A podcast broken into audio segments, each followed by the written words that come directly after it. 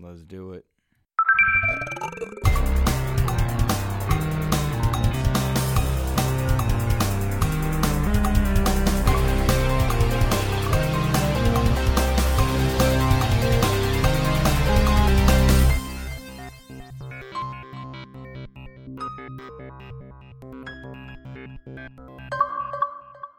Welcome, one, welcome all to episode 5 of the Xbox Expansion Pass, recorded on November 3rd, 2019.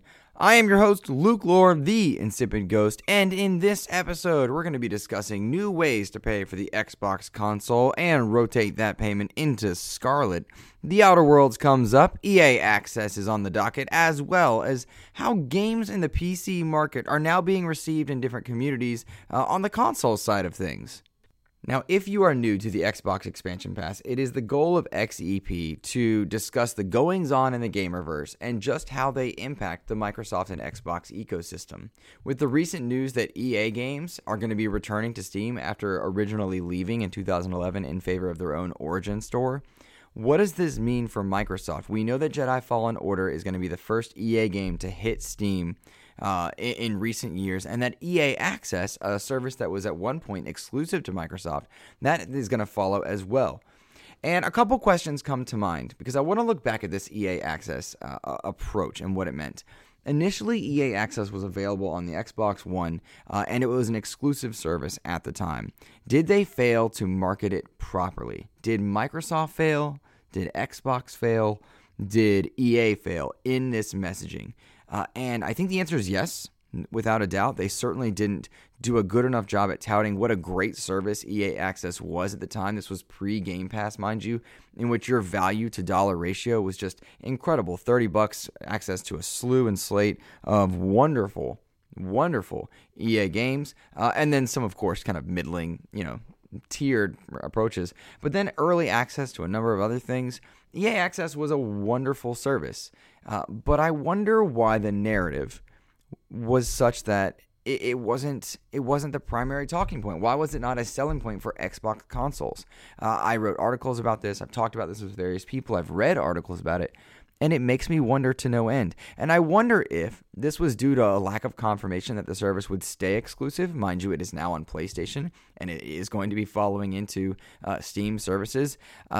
Was it due to Microsoft's own own knowledge that they were going to be introducing Game Pass, which is now, I believe, the best value to dollar ratio on the market for any gamer? I mean, I often talk about the fact that I am a budget gamer and that I have to be very careful at where I put my dollars so that I can get the most gaming out of it. And Game Pass Ultimate certainly does that. EA Access is a service that I am now subscribed to. I get early access to some EA games. I get enough of that I'm a casual sports fan. Like I, I love I love sports, but I mean I don't like really love sports. Like not in the way that I'm buying FIFA every year or Madden every year. And so that 10 hour trial is just enough for me. It's great. Getting early access to some EA games, not Jedi Fallen Order, curiously, and I wonder if that has to do with uh, the the confusion that came with you know rolling out Anthem and Battlefield 5 and Battlefront 2, etc. Because you only get one first day, and that first day, whether it's your launch date on a calendar or or not, that first day is the day that consumers have access to it. Consumers that, that whether they paid a premium for Ultimate Edition or some variation of it, your first day, your launch day, is when consumers, not reviewers, have access to your title. So you have to wonder if maybe they're shifting their strategy there as well. But was was EA Access a failed marketing attempt uh, initially in the early Xbox One era? And I say yes. I say absolutely it was. It should have been a selling point for consoles, should have been a selling point for Microsoft, and whether it was the lack of confirmation from PlayStation that it'd stay exclusive, whether it was uh, Microsoft's own knowledge that Game Pass was was on its way a few years out, or whether it was just confusion for what the service could or would be as it evolved into from on on a number of fronts. I don't know. All I know is that with EA games shifting back into the PC market, this adds more pressure to major publishers to create good, healthy, worthwhile services because competition is great. The idea now that EA games are more readily available on the PC platform and more readily available on consoles, of course, they, which they have been, not more readily available, it's a poor way to say it. But the idea that more gamers have access to something is a good thing. And that also means that uh, there's, there's a race to to sell your product to consumers, and that is good for customers. That is good for us. Uh, I think it's also good for, for those who subscribe to Game Pass because Game Pass is going to have to continuously up its slate. PlayStation Now is going to put pressure on Game Pass in the future uh, with it to come. And I think that's why we see Microsoft doing what it does as far as acquiring studios uh, and trying to get people into the Xbox ecosystem. One of the more recent announcements that we've seen as far as getting customers into that Xbox ecosystem is the announcement, or re announcement, I suppose, of Xbox All Access. Now, this is a monthly, not subscription service. I need to be careful of my wording, but you essentially buy into the idea that you're going to buy an Xbox console, S or X, uh, and there are various bundles there, and the pricing will scale uh, accordingly depending on which one you get but you can buy you know an S model for, for something like 20 bucks a month for two years uh, and it, will include Xbox uh, Game Pass Ultimate uh, and you have the option to upgrade for Scarlett in certain bundles but you pay 20 bucks a month and then suddenly you're in. You've got the console. You own the console once it's paid off. Uh, you know they, they do they go through credit checks and whatnot. It's not like you can just you know throw your 20 bucks and, and peace out. They'll run you through a credit check but you can get into the Xbox ecosystem for something super small, like 20, 30 bucks a month, and you'll own your console later on. You have Game Pass Ultimate, which means Xbox Live and, and the category of Game Pass titles. Uh, and then you, later on, you have the option to just upgrade that to Scarlett. And it's a monthly install process, a monthly install program, uh, which greatly reduces the need to have $400, $500 sitting in your bank account in order for you to just get the console, not counting games, not counting extra controller if you got, you know, multiple people in the house, not counting Xbox Live. What a good approach. And I'm very very curious to see if this this uh, this approach, this attitude, this marketing strategy takes off. This is how a lot of us uh, get cell phones now. There was a time years back where if you needed a new phone, you plunked down, you know, 300 bucks and, and you know contracted in for two years now if you're just paying 20 bucks a month or a little bit at a time and at the end you own your console that's a good that's a good uh, approach there. That's a good idea especially as someone who had to recently buy a new console. That was a painful hit to the wallet to the credit card. The idea that 20 or 30 bucks a month that's much more manageable in a lot of different budgets. I will i will offer caution to anybody and everybody. As you think about how much you spend in different subscription services. They certainly can add up and catch you off guard. So at every two, three months, you should take a look. Like, am I? Do I need Hulu? Do I need Disney Plus? Yes, you do. Star Wars is there. It's amazing. Um, do you need Netflix? Do you need this service, that service? Check your Patreon amounts. Are you doing it right? Are you getting the quality content you want out of all of these various things? That way, you're not getting nickel and dimed uh, and bled dry. But at the same time, huge shout out to this strategy. I hope this strategy is one that pays off. I hope this strategy is one that gets more people into that ecosystem that we talked about because there is a lot to offer. Game Pass Ultimate is incredible. That slate of games is incredible. Goodness gracious, I'm playing Outer Worlds right now. And uh, ooh, what a game. We'll talk about that in a bit. Uh, but, uh, you know, a lot of good stuff there. Let's transition the conversation now to one that, that could be perceived as, as extremely serious, but we can also take an economical, more quantitative approach to it.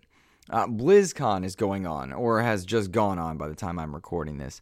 Blizz, Blizzard has made apologies for a number of the bans that have taken place over the you know Free Hong Kong uh, moniker, in, which people were banned because they they showed support for for the idea of a free state in Hong Kong, which is against the Chinese government. And of course, this has to do with a lot of uh, Tencent dollars of money in Chinese markets and what this could mean in a, in a communist country.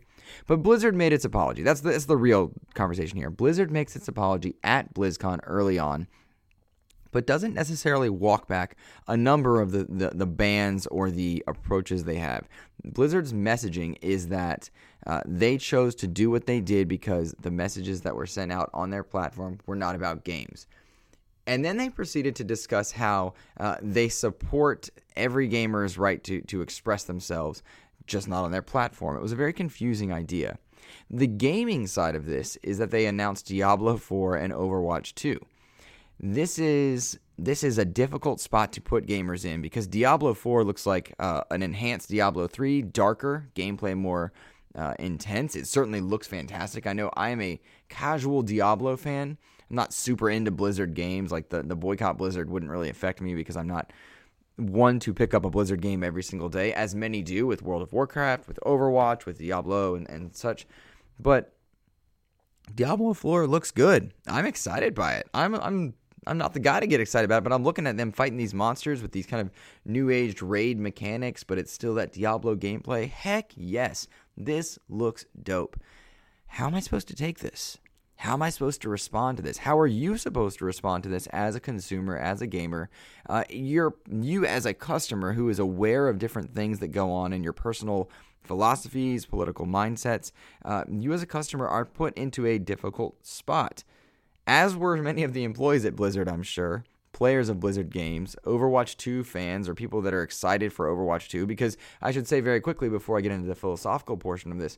Overwatch 2, it, it's PvP. It looks like it can play with Overwatch 1, but but 2 uses kind of an upgraded engine. There's a lot of PvE content that's coming with it, which makes me excited because that's you know as I get older and uh, we're gonna say slower to react in certain PvP settings. Uh, I prefer the more horde based modes or the idea that I can team up with people or just play solo against uh, environments and, and easier bots because baby mode is dope and I like it. I'm a man for easy mode. Don't care what you say.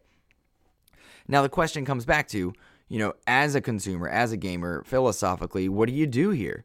You know, when this game hits Xbox One, when this game hits PC, uh, when it when it's Overwatch 2 or Diablo 4 looking at you and you're into those games or those those uh, communities, do you still do you do you take a stand with your wallet? Because the wallet is the only thing that matters here. Make no mistake, how you spend your money and how those companies receive your money that's what they truly care about. Whether they're good people working you know in the company or not that's the way that you make make companies and businesses aware of your displeasure is by purchasing or not purchasing different products and that's a philosophical difficulty. If you really love Diablo, and Diablo 4 is a place for you to bond and hang out with your friends, uh, is it worth buying the game? Overwatch is a hugely popular game.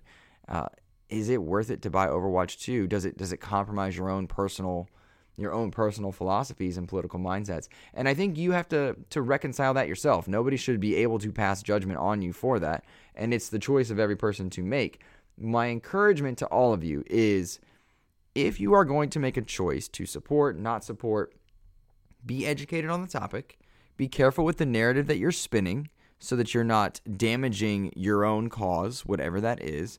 Uh, and as you approach as you approach the decision to, you know, on that Scarlett system or on your Xbox One, click buy on on a certain product that has a Blizzard name is it something you want to do? And if it is, and if it's for the right reasons, if it's for something that, you know what, I love the game and it's not, for me, it's about gameplay, rock on, enjoy yourself. Be aware of what you're doing and not doing and, and enjoy yourself. I mean, I'm certainly buying um, Jedi Fallen Order despite the displeasure I have with EA.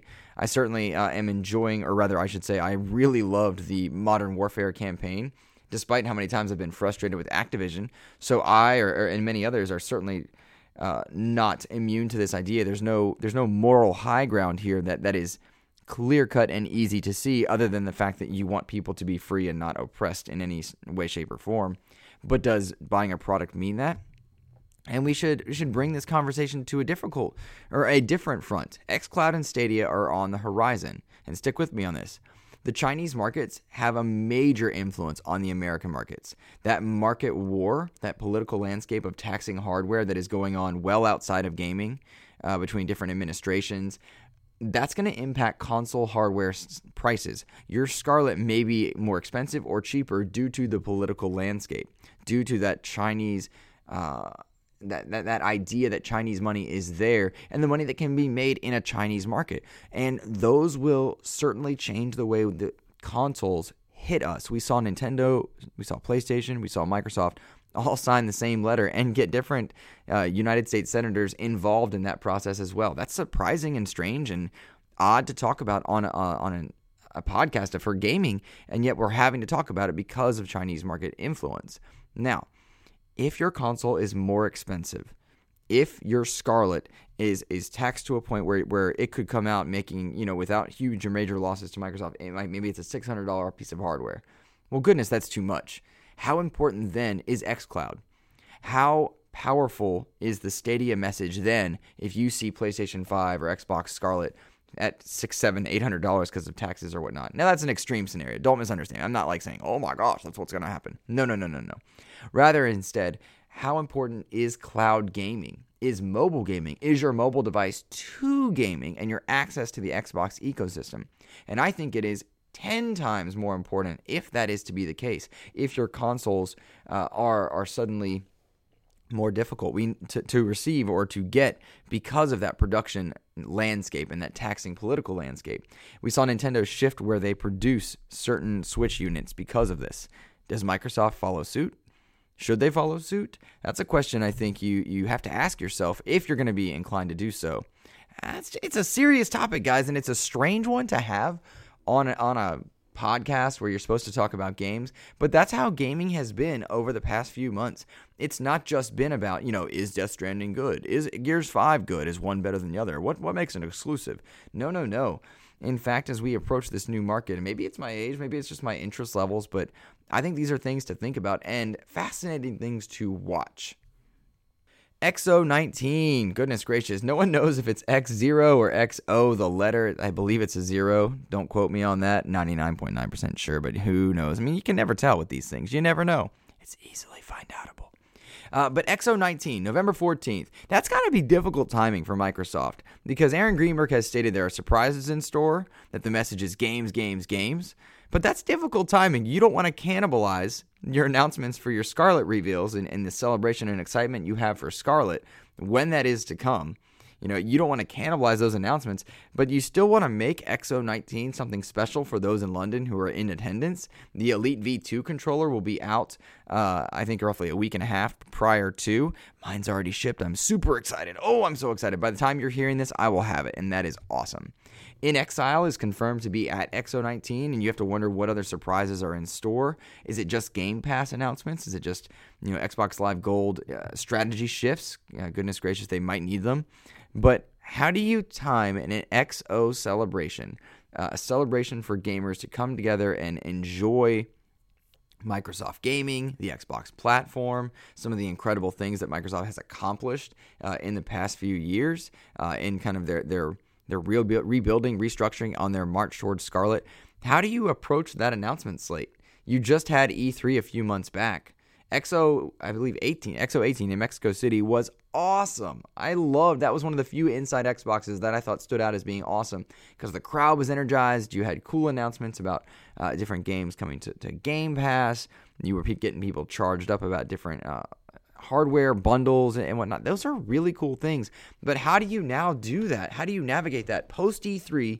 Pre Scarlett reveal when you know your system, when you know your major exclusive uh, Halo Infinite is on the horizon. You can celebrate a lot of the Gears 5 numbers. That game's incredible. You've got new studios. Do you announce even more studios? I believe it was uh, XO, 19, XO 18 where we saw uh, some of some of the fruits of those studio acquisitions. It's an interesting conundrum to be in. And yet again, we're seeing a major publisher, whether it's Blizzard, whether it's EA, whether it's Microsoft, whether it's Sony, where in this case, we're seeing Microsoft have to navigate their messaging very carefully in order to bring the gamer, bring the consumer into the fold, stay excited about something that might be soon, that might be later. That's a fascinating thing to look at. Personally, I think it can't just be DLC announcements. You need to see what In inXile's doing. Maybe you need to see what Double Fine's doing. Some of your smaller stuff, those those double A uh, approaches there. That's what we should see from from EA. We got a question a, a few weeks ago from from Blaze Knight. And he said, What genre do you feel is the most lacking in the AAA, AA space on Xbox? And what game uh, would you like to see more of on Xbox? And I think in, the question has to do with double and AAA approaches to the slate of of what Microsoft has to offer, right? Uh, and if you look at XO19, this is the exact place where you announce a, a couple double A type products. This is where you should be having your State of Decay, your Crackdown, your Wasteland 3 announcements. And if you look at the slate and the catalog of Microsoft products, the reason that it looks like they don't provide enough for gamers is because they don't have a comfortable balance of double and AAA products.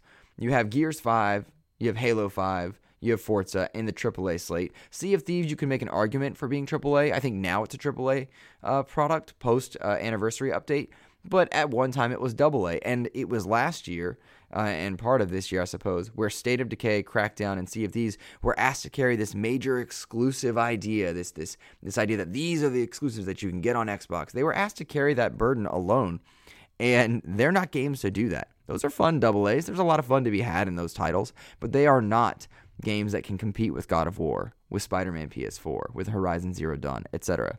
Gears 5 can, Forza can, Halo can, but but not those. And you need a balance of them. And I think at XO19, when you see games like Wasteland 3, uh, you should be seeing a lot of the double A esque approaches for a Microsoft product, and you save your AAA stuff for your Scarlett reveal for your E3s. You save your AAA stuff for that. Uh, my hope is they don't spend too much time on bundles. My hope is that we don't spend too much time on the Elite V2. I, I want to see something for them because they need to market that stuff. But I don't just want marketing speak. Like they've just launched the new this week on Xbox. They've redone it. It looks just like Nintendo Directs. Nobody knows about it still. But they're beautiful. They're really well done. It's still marketing speak. But uh, each week they release it on YouTube. It, it doesn't get promoted super well, but it's cool to see. It's cool to see that they're adopting different strategies and ways to talk to consumers. But it all comes down to messaging, and that's got to be what they do. They've got to they got to tailor that messaging and make it appropriate for the consumer to hear. XO19, let me know what you think. Let me know what you're expecting, what you want to see there. I love celebrations of gaming. I'm looking forward to it, but is it something that we're all we should all be tuned in and watching live, or can you just catch the recap? Tell me what you're gonna do. Let me know on Twitter at Insipid. This is where I want to hear your thoughts. Let me know what you're thinking you know, I mentioned earlier in the show Modern Warfare, uh, Call of Duty. It wrapped up that campaign, played a good bit of multiplayer. Have not my final thoughts because I don't think you can ever really have your final thoughts on a, a, game you return to regularly. But I will tell you this, guys, ladies and gents, listening to the XEP, the Xbox Expansion Pass, Modern Warfare 2019 is the best campaign of any Call of Duty to date on any platform anywhere. I played it on Xbox One S X rather, pardon me. It was gorgeous, it was wonderful. That gameplay, the sound design, the visuals, the story, incredible. Modern Warfare, if you are into first person shooters, particularly their campaigns, Modern Warfare is among the best of the best. It's up there with Titanfall 2 for me. It's up there with Halo Reach for me. As a campaign, as a first person shooter, it is bar none one of the greats. Now, the multiplayer suite. I have some tiered thoughts on this one because I've played quite a bit of it, and yet I think it deserves more attention before I lay final thoughts on it. But I can tell you early on, I feel the spawn system is broken. I don't enjoy a lot of the maps because you can get locked in very easily, and I find that very frustrating. I should also mention that at one point in life, I was extremely good at Modern Warfare. Uh, almost a 3.0 KDA way back when at Modern Warfare's 1 and 2, way back when. Uh, and now, like, I'm lucky if I get uh, 0.5 KDA. And yeah, take that for what you will. I'm getting older. My, my time is more diverse, and, and, I'm not invested into one game as much. I prefer games like Gears, third person narrative experiences, what have you. That's fine. But the multiplayer suite, when you get into a situation where you can be spawn locked, I think that's frustrating, and I hope they rectify and fix that. Big team battle feels a lot like Battlefield, which is cool. I think it's. And Ground War is neat. There's a couple different modes in there. Uh, there's a few that I haven't tried out that I do want to check out that diversify the gameplay a bit more. But all in all, I'm very comfortable saying the mechanics are incredible. The gunplay, fantastic. The, the sound design, wonderful. I will tell you this we talked a lot about hair physics way back when in the Tomb Raider days, sure. But the mustache physics on Captain Price, dope. Dope. They look so good. The facial expression's so cool. And there is a payoff at the end of that story for Call of Duty fans that is special. I won't spoil anything. Fear not. I would never do that to you. But uh, it's a cool payoff, and I hope that you guys get a chance to check it out uh, for sure. The other game that I've recently started that I am super excited to talk about is The Outer Worlds. Now, I'm a couple hours in. I'm still on the first planet in the Outer Worlds. I do not have a background in, of enjoying Fallout.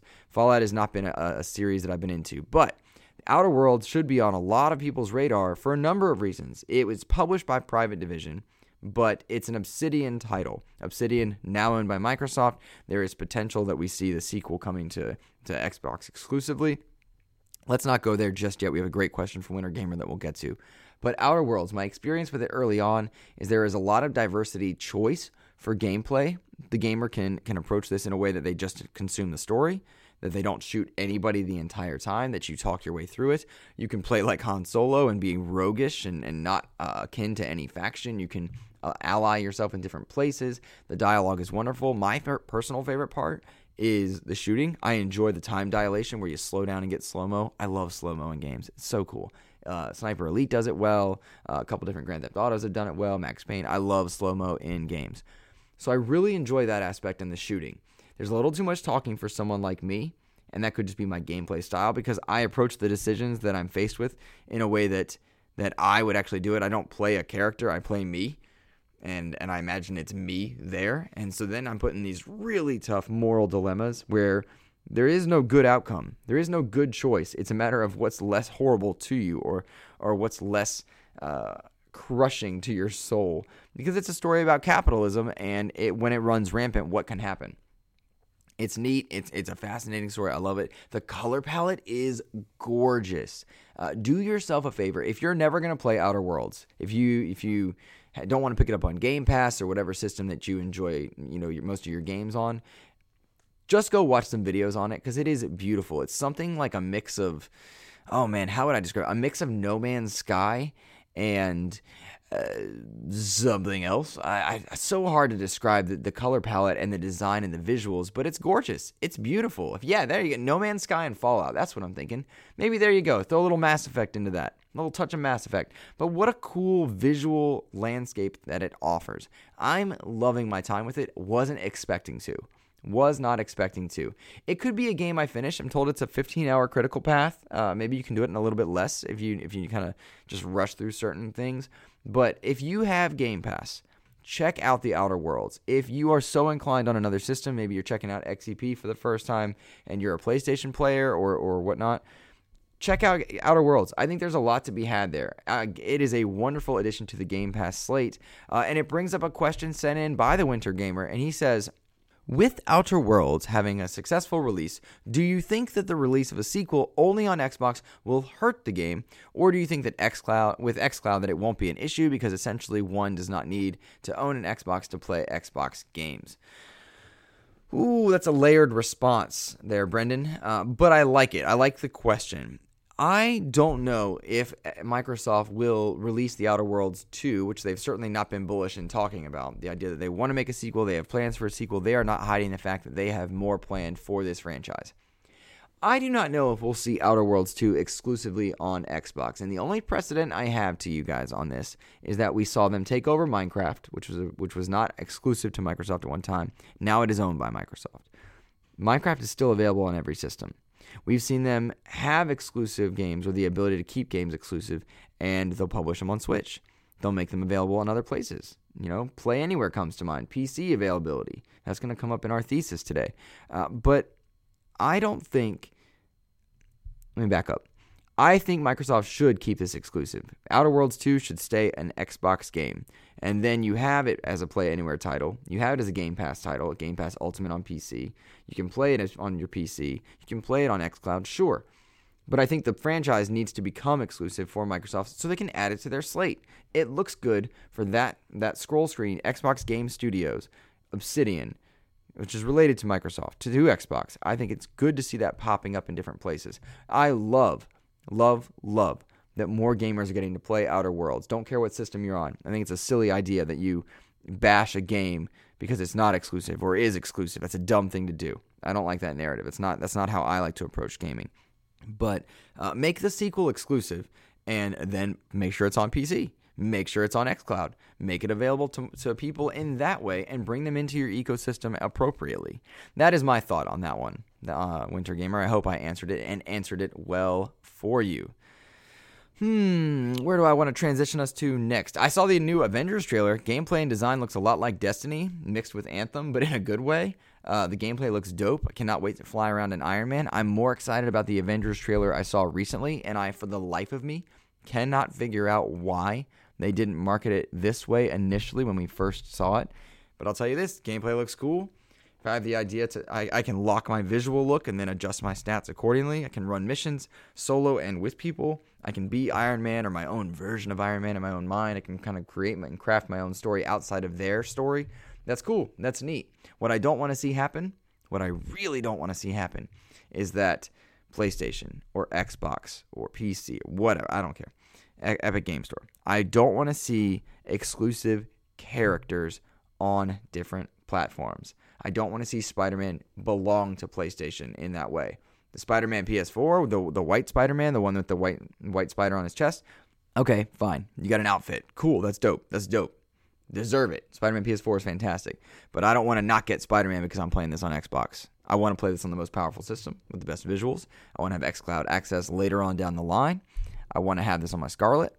I don't want to miss out on playing the Spider-Man.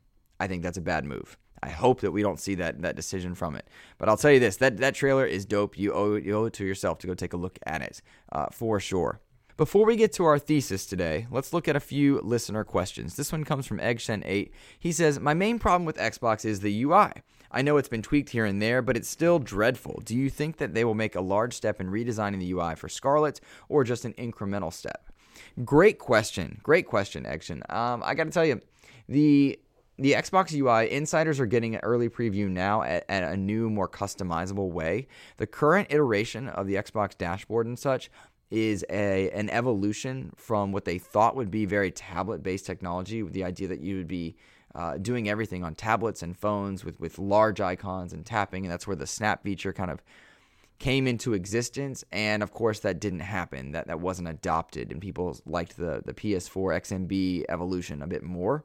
And I say a bit more, a lot more, because at, very, at the in the very beginning of Xbox One, ooh, it was bad. Nothing like the the slim and easy to navigate blades of the 360. Uh, so I agree with you. That The UI needs improvement. Dreadful. Uh, I don't notice that. It's kind of like when you get a phone and you you know how to use it because you know the OS real well. Like if you're on Android and you pick up an iPhone and you don't have experience with it, well that that iOS is just that's awful to, to navigate. I can't stand it. It's it's difficult. But I'm an Android guy. Anybody, my wife picks up my phone. She's like, "Yo, what am I doing?" Because she's an iOS person. So I think there's some balance and, and changing of our verbiage that needs to take place there dreadful? I don't think so. Needs improvement? Certainly. I've seen improvement. Absolutely. I think it's gotten a lot better throughout the generation. But yes, to answer your question in the most simplistic terms, it needs a major redesign. We're seeing that kind of hit insiders. As they redesign for Scarlett, they need to to bring the Xbox One uh, UI kind of towards that that step, making it easier so that when you log in on XCloud, when you log in on Xbox for PC, when you log in on, on anything that has the Xbox moniker, it is similar and easy to use in the same way that Android is easy to use for Android people, Windows for Windows people, iOS for iOS people, etc., etc. Uh, they need to make it as easy to navigate and as comfortable for players familiar with it as possible. Uh, and maybe maybe that means borrowing from PlayStation. I can't see that as a bad thing. Borrow from Switch. Uh, maybe Switch is a little too simple of a UI, but but my point remains the same. Yeah, they're due for a redesign. Let's put it simple. They are due for a redesign. Highly Intelligent writes into the show, and you can too on Twitter at InsipidGhost. Tweet me there or email me at insipidghost at gmail.com.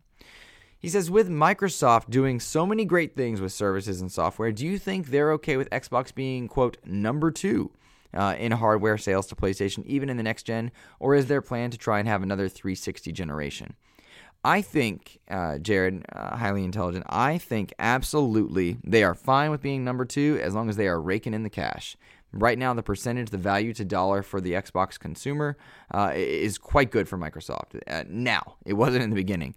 But now, the amount of consoles that are out there are um, less than half of what PlayStation 4s are out there. Uh, and yet, they are bringing in money from those consumers well. They are making profit. They are doing very well.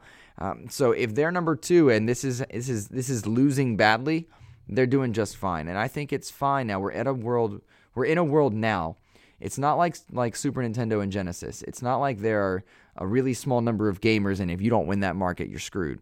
There are so many gamers and ways to monetize games from a huge population of gamers and the idea of Microsoft is to get to, to as many screens as possible. The idea of reaching a huge amount of people and monetizing from them as businesses do is, what their goal is. Whether they quote beat PlayStation, beat Nintendo, beat Stadia, I don't think that's the the primary goal so much as it is to to be profitable and profit well. Now, headlines write themselves and narratives can can run away from people whether they are true or not. Everyone says the 360 won that generation. Maybe it did. But PlayStation 3 certainly sold well, and a lot of people were forced to buy multiple 360 consoles, uh, w- which inflated or changed the number of units sold because of the Red Ring of Death. I don't care about that because I had a blast playing on my 360 and there were some fantastic games that came from that generation. But I think as long as companies are profitable and doing well, they're going to be happy to be in the fight, happy to be making money, happy to be bringing us games. Like I said earlier in the show, we don't even know what those new consoles will be priced at, and cloud gaming might become more important than ever. I don't think that will happen, mind you. I want to be very clear on that. I don't think that's going to happen early on. But the idea to make themselves more available, uh, it doesn't matter if they're one, two, or three. It matters that they are making money and a good amount of it from consumers, and that consumers are, are willing to spend that money. And you do that with a comfortable relationship and bringing people in with good messaging, good marketing, and uh, a good attitude with great games. Arrow Slayer writes in and says, I just realized PlayStation has their own version of Game Pass. How do you think this will affect Xbox? Uh, I'm ignorant at, to PlayStation at times since I only have an Xbox. I think that PlayStation Now in its current form is very poorly marketed, but it is a great service. They price dropped it. You can download games on it. And it puts a, a lot of pressure on Game Pass to continue delivering. And one of the things that I consistently go back to when I look at Game Pass is they need to tier their releases. The reason that, that PlayStation's uh, exclusive slate is so highly touted is they have some incredible experiences that are major hits, and they don't really talk about their losses because their hits are so good. They've they've closed a number of studios this generation, and no one cares because Horizon Zero Dawn, uh, Spider-Man PS4, Last of Us, Last of Us 2, Uncharted are also great. They're also phasing out Uncharted a bit so that they can kind of move past. We're not really talking about Killzone right now. We might soon, but they are able to highlight their major wins, whereas Xbox hasn't been able to do that for, for a number of reasons. It comes down to the narrative that is written. PlayStation Now is a great service. Xbox Game Pass is better. It needs to stay better, and it needs to stay better by way of those studios that they've acquired, putting out games that are of double and triple A quality, marketed in the right space. Crackdown should not be meant to carry an exclusive slate. But if it's in there with everything, somebody's inclined to say, hey, yeah, Crackdown 3's out. Not, you know, I can have some fun with that. It's a good seven. And I like Crackdown 3 a lot. I, I say that and I get a lot of flack for it. I liked it a lot. But uh, in no in no right mindset could I ever be like, oh, this can compete with an exclusive slate from another uh, developer. This is on God of War level. That's ludicrous thinking. Ludicrous thinking. So, yes, there is an effect on Xbox. There is an effect on Game Pass. And it it's not just PlayStation Now that's doing it. It's Switch Online. It's Stadia. It's Epic Game Store. It's now EA Access being on multiple platforms, not just Xbox. Those are all important things, and that competition is good, and it is good for you. If you said you are ignorant to PlayStation at times because you have an Xbox, you're in a great spot, man. Game Pass is awesome, and it's awesome because of the fact that Microsoft wasn't winning this generation. Simple as that. And that's a good thing for gamers. Uh, support the products you like, spend the money where you want to spend it, but but recognize that it, it, it comes from the fact that uh, losing can sometimes be good for gamers. Hubris is good for companies to have. Hubris is good for companies to have. End point. End discussion there. Jim Ryan knows it. Phil Spencer knows it. Hubris is important. You must recognize your wins, celebrate your wins, recognize your losses, recognize your failings, where they are, learn from them. Our final talking point this week has to do with Death Stranding. Now, Death Stranding, a PS4 exclusive, sort of. PS4 exclusive, yes. Simple as that. Yes, it is. However, console gamers uh, are the ones that write this narrative. Death Stranding is coming to PC in 2020. This is not news, although for some reason it was received as news recently. Uh, but I want to say very clearly to everybody listening that it's a good thing that Death Stranding is coming to PC, that more players are able to access a game created by one of the great minds in game creation. This is a, a strategy that Microsoft and Xbox has employed for years with Play Anywhere, has refined.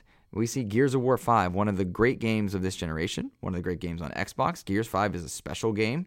Uh, it is more Gears, but it was done very well with a better narrative, um, no doubt about it. But we've seen Gears 5, it's, it's on Steam now. It's on Windows. It's in Game Pass Ultimate. It's in Game Pass. We've seen Forza end up on, on Play Anywhere. And there was a time, there was a point at which people said, well, why do I need an Xbox? I've got a PC. Yep, that's a good thing. Enjoy that. More gamers enjoying great games is a win. Exclusive for consoles uh, is great. That helps you sell your console. It helps you sell your service. But we're in a world now where your plastic box is less important. It's not. It's still. It's still important, but it is less so. It's a good thing for more games, more gamers to play great games. Uh, God of War is, a game that I did not play on P- on PlayStation, but it's but it's available on PC. I think via PS Now. Cory Barlog has said he would like to see it on PC. Yeah, do that. Microsoft told us this, taught us this when people were canceling pre-orders of I think it was Quantum Break because they're like, you told me to be exclusive. What's your logic on that? What's the logic there? I'm angry because more people can play this game. More people have a way into this ecosystem. Silly. Silly. It's an outdated mentality, and you have to be careful of your verbiage. xCloud is going to negate a lot of this conversation. Stadia has the potential to. Whatever PlayStation's version of this, they, they have the potential to negate this conversation entirely. But uh, a good friend of mine, Joseph Moran, uh, Mr. Badbit, he he runs a PlayStation podcast and, and a, a, PlayStation or a, a, gaming YouTube channel. His conversation with me the other day while we were playing uh, Gears was he's like, man, I don't think I need to buy a Scarlett. I think if I just get a good PC, I can still play with you together uh, because game Game Pass Ultimate. That's his conversation. That was the end of his point. I can just get a PC. Yes, yes, he can, and he can still play ga- Xbox games. Xbox Game Studio games. That's great. You're telling me you, you you're happy plugging up a controller to your PC and playing with your friends is a bad thing? No, that's silly. Call of Duty Modern Warfare, one of the best things about it is is is crossplay. I'm playing with him while he's on PlayStation, playing with our friends while they're on PC. I'm on my Xbox, playing Rocket League with people across all different platforms. That's awesome. So my my call out, my urge, my call to action, my thesis, my idea to all of you is that when you see an exclusive game that isn't for your platform of choice. Help your gaming brethren celebrate it. Help them enjoy it. Don't lament it. Don't go after them for it. Oh, and that, oh, but it's going to be on PC. Yeah, and that means you might get to play it. If it's on a console that you don't own and it's coming to PC, that means you might get to play it. If it's coming into a streaming service, you might get to play it. Celebrate that. There is no reason to, to, to write a bad narrative about it. More gamers playing great games is a good thing.